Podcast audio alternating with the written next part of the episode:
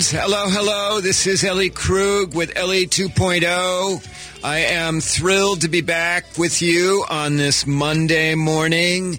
I am just absolutely thrilled.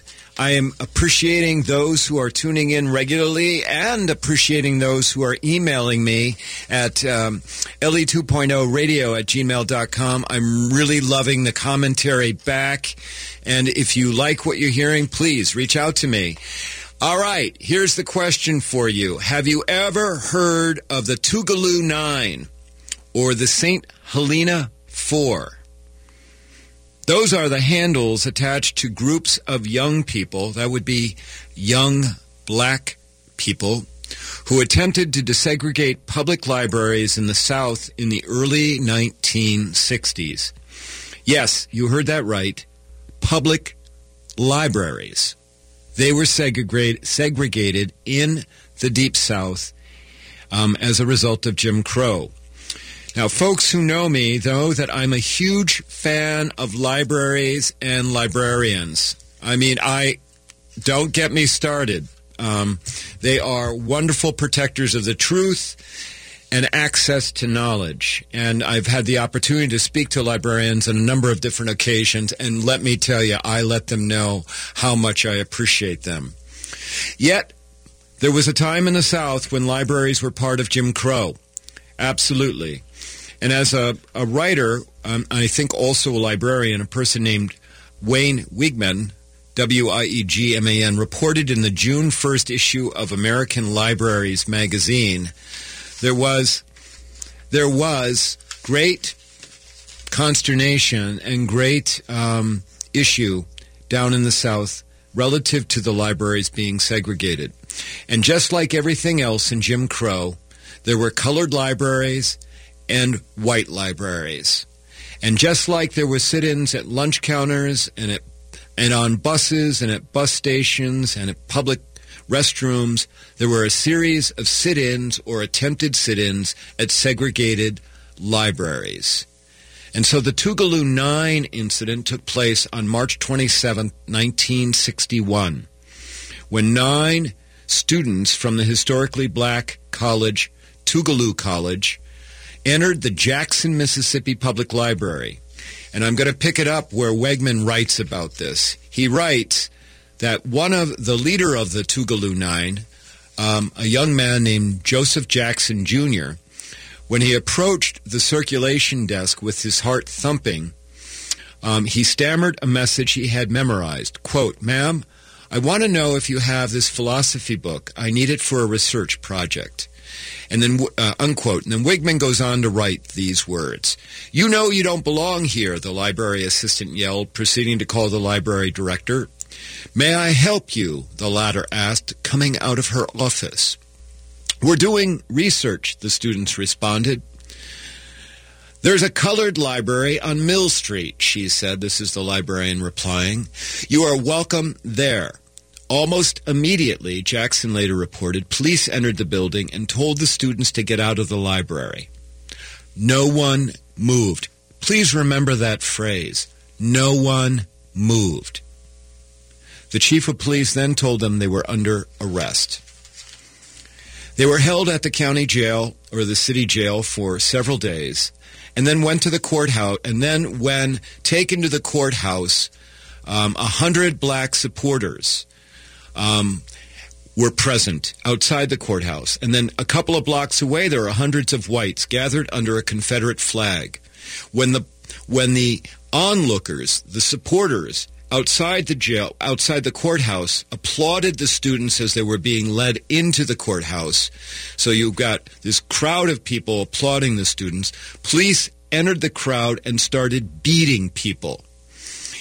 In the crowd was a man named Medgar Evan, Med, Medgar Evers, excuse me, who was with the NAACP of Mississippi at the time. And Medgar, along with several women and children, was pistol whipped. Now you'll remember later that a couple years after that, in 1963, Medgar Evers was killed. He was assassinated outside of his home, where his wife and children were inside.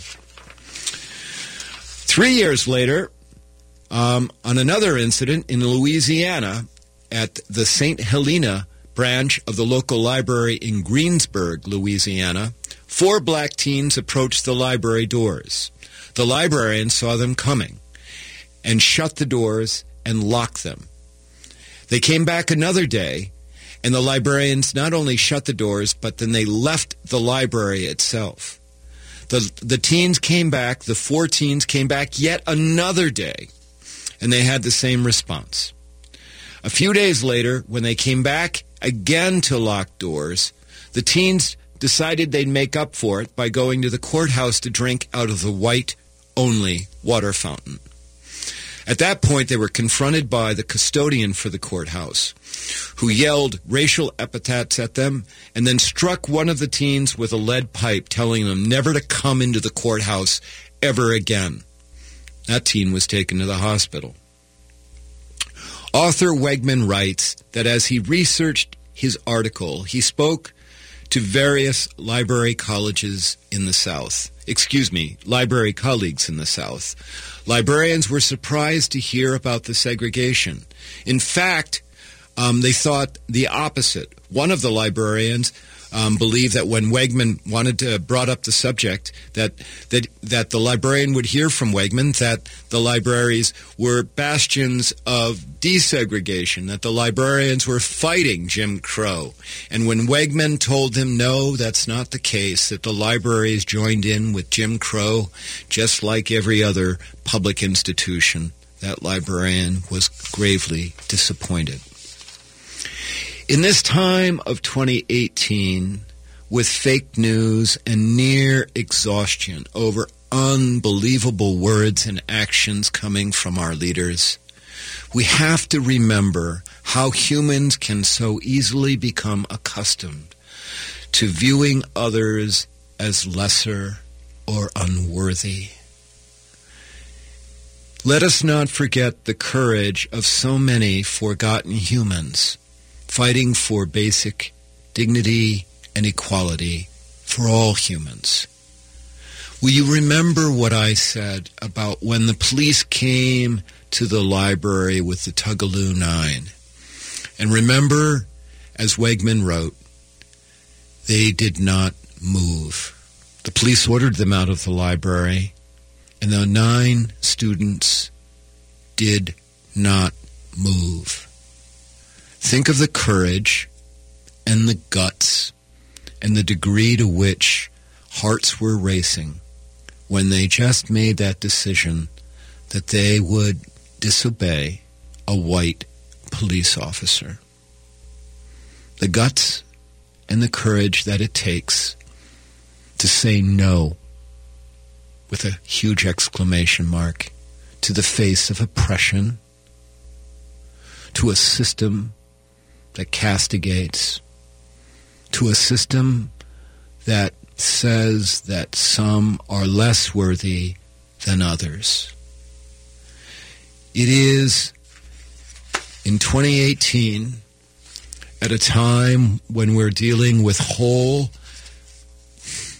groups of people and then now continents, where people are thought of as lesser, that we have to remember the Tougaloo Nine.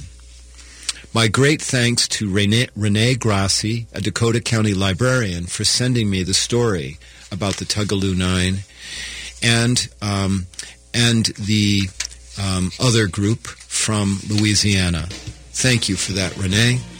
You've been listening to me, Ellie Krug on Ellie 2.0, a different kind of radio show, one that taps into the idealism that all of us have where we long for a better, more inclusive world. That's really what makes America great, don't you think? I'd love to hear from you at LE2.0 radio at gmail.com. If you like what you hear, visit my website at elliekrug.com, and I will be back to give you the second half of this show in a minute.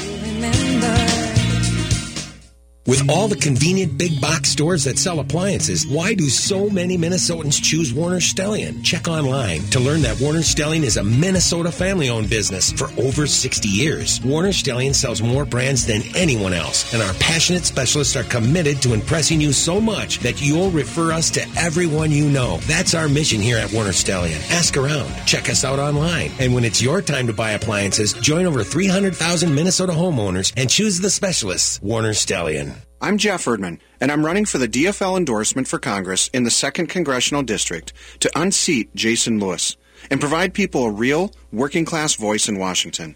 I grew up in a union home in Lewiston, Minnesota. My dad worked in a flour mill, and my mom provided daycare. My wife Ruth and I have raised three kids in Dakota County. I've been an American government teacher and head football coach for 28 years, with the last 18 years being at Rosemount High School. Ruth works as a speech therapist in schools. We've dedicated our lives to local families, and now I'm running to serve them. Here's what I believe healthcare is a human right. I'm the only candidate pushing for a single payer Medicare for all system. I'm also the only candidate who opposes drilling, and I have aggressive plans for localizing green jobs and creating wealth in our local economies. It's time for real political reform to take money out of politics. Learn more and see how to caucus February 6th at erdmannforcongress.com.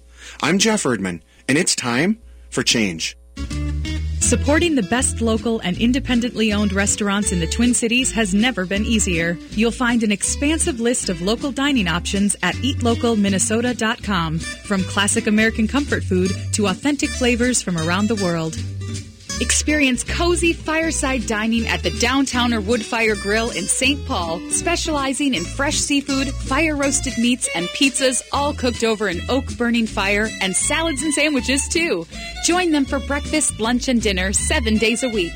Located at 253 West 7th Street with plenty of free parking, or online at downtownerwoodfire.com. Burger Moe's is the perfect neighborhood gathering spot before and after Xcel Center events or anytime. Offering 20 fresh, never frozen burger varieties, more than 60 beers on tap, and happy hours twice daily. Burger Moe's is located at 242 West 7th Street in St. Paul with plenty of free parking and online at burgermoes.com. Turn to Auto Technical with your vehicle donation. Even though Auto Technical is a small nonprofit, we have helped more families with transportation than any organization in Minnesota. Since 94, we have reconditioned donated vehicles so they have a higher tax benefit. Call Richard at 612 919 5526. 612 919 5526 or autotech.org.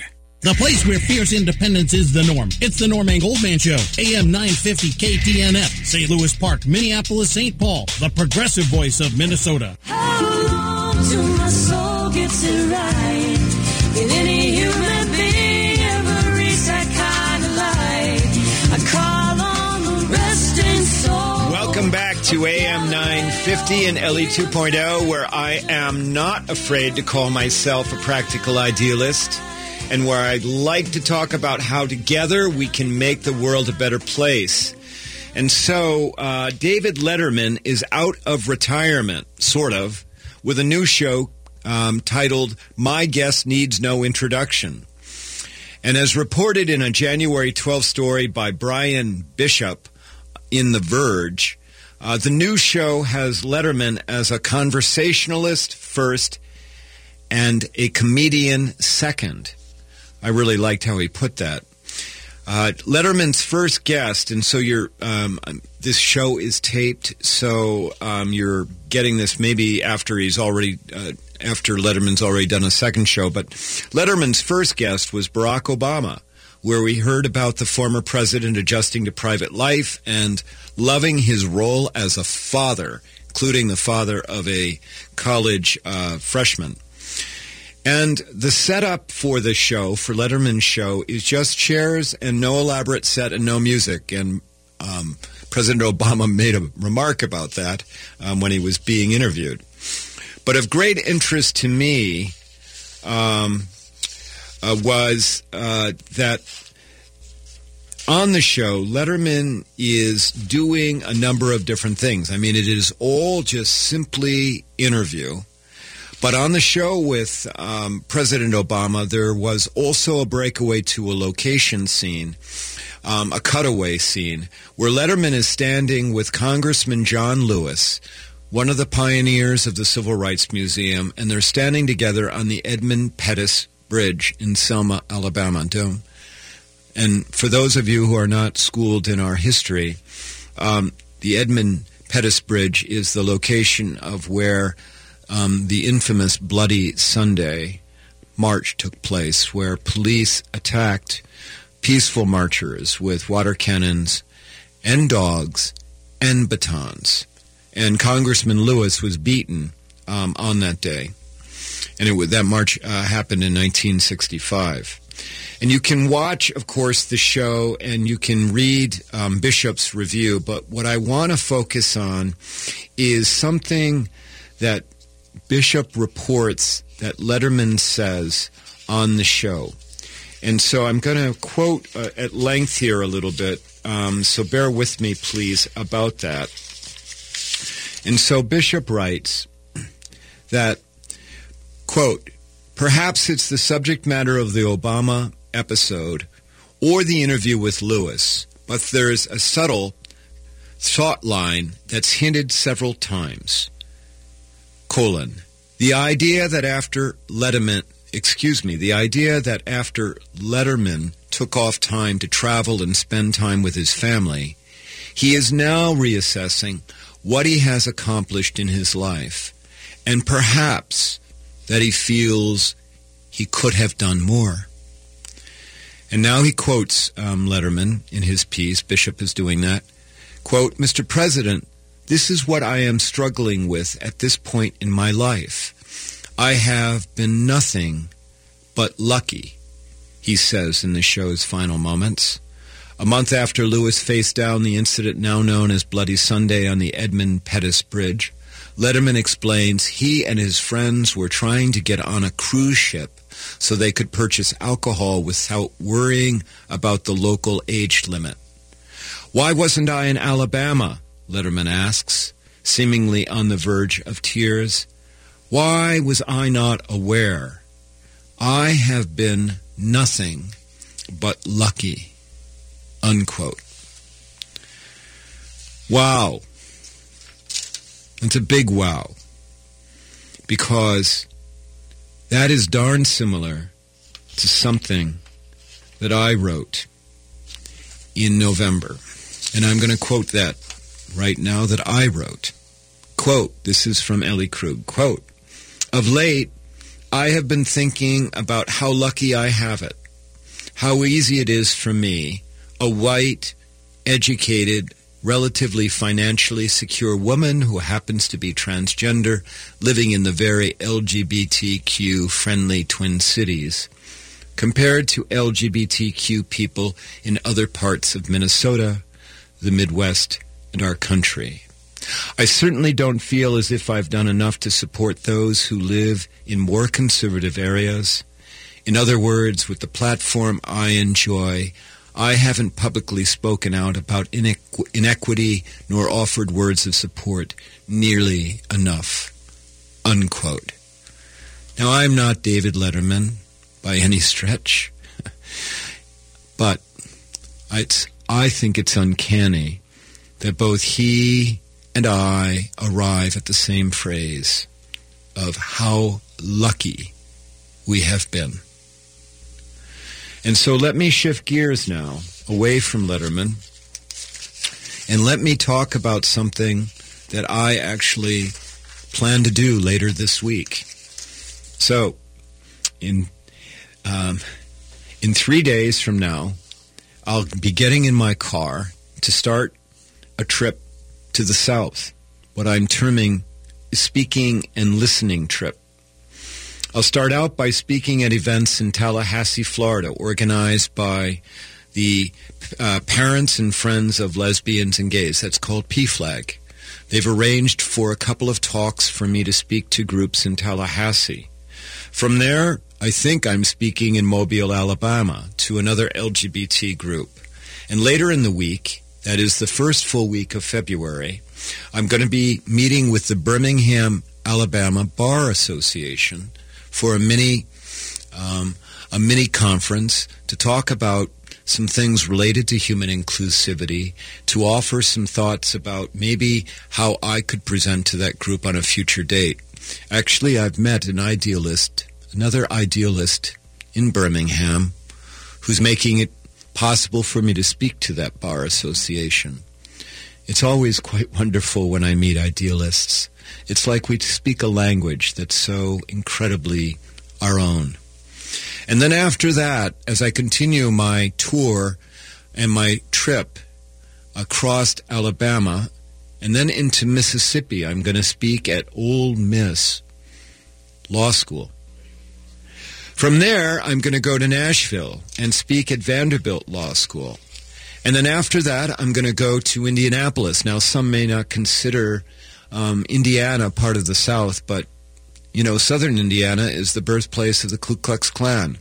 And I'm going to speak at um, the University of Indiana, Indiana, their law school. And I'm hoping that on this trip that I will also get an opportunity to maybe speak at some other places. I'm, I'm still trying to set some things up.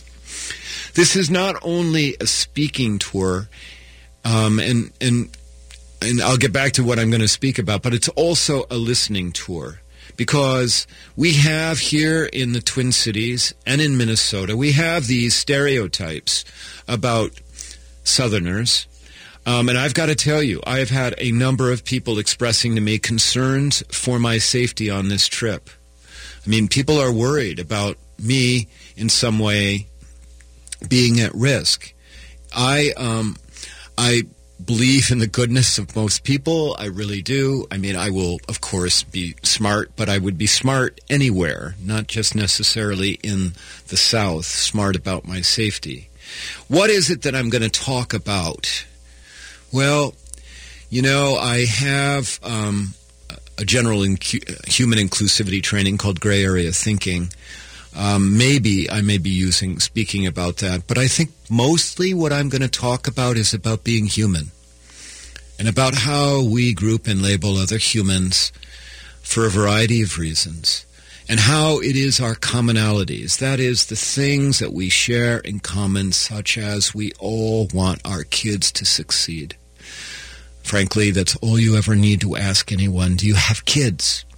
And you can speak literally to any human um, my idea is that I will go and I will talk about our commonalities. I will talk about our collective grit and resiliency. And when I'm speaking to mainly LGBTQ audiences, I'm going to remind them about their grit. And I'm also going to tell them that there are people in this country that have their back. That I am here to report from Minneapolis that there are people in the Twin Cities that care about people in the South because we're all Americans. We're all humans. You know, and some of us are aspiring Americans. And I think overall, if you say, Ellie, what do you want everybody to walk away with? The, the walk away, the takeaway would be that there is hope for our country, that we can get past these divisions, that we can stop, that we can stop the grouping and labeling, that we can do it but it just takes a lot of work and it takes facing a great deal of fear. We do. We can do that. So that's, yes, I'm going to go do this. Hopeless idealist Ellie Krug on a road trip to the south. 1,300 miles just to get there. I'm guessing I'm going to put on another couple thousand miles before I come back. And um, with some hope, with some help, um, and some luck, I may be able to report from the field about my experience on Monday the 4th of February, excuse me, Monday the 5th of February. So we'll see. But wish me luck. Um, and you can certainly know that I'll, I'll talk about the trip when I come back. You can follow me, by the way, because I'll be blogging about it. And if you go to my website at elliekrug.com, I will be blogging every day about my experience, about who it is that I meet. I'll be posting pictures. I may um, do some uh, live reporting as well during the week um, to call into some of the AM 950 shows that are live. Um, we'll see. I don't know. It's up in the air. Um, but I'm going to do this. I'm going to do it because I'm lucky. And I'm going to do it because I feel I have an obligation to go and tell other humans that we care about them. So, there you go. I hope you've been enjoying LE 2.0. It is a work in progress. Um, but the station believes in me and they're giving me this platform and I'm so incredibly thankful for it. And so you've been listening to me, Ellie Krug, one of the few transgender radio hosts in the world with LE 2.0 and AM 950. If you enjoyed the show, email me at LE2.0 radio at gmail.com. Let me know what topics you'd like to have covered. Tell others about this show. We have much work to take it national. I would love to do that. The ultimate, the ultimate goal is impact. A big thanks to my producer, Brett Johnson. You just, you just do me great, Brett. Thanks so very much. And if you like what you hear, visit my website at elliekrug.com. I'll be back next week, maybe live. Take care. Bye.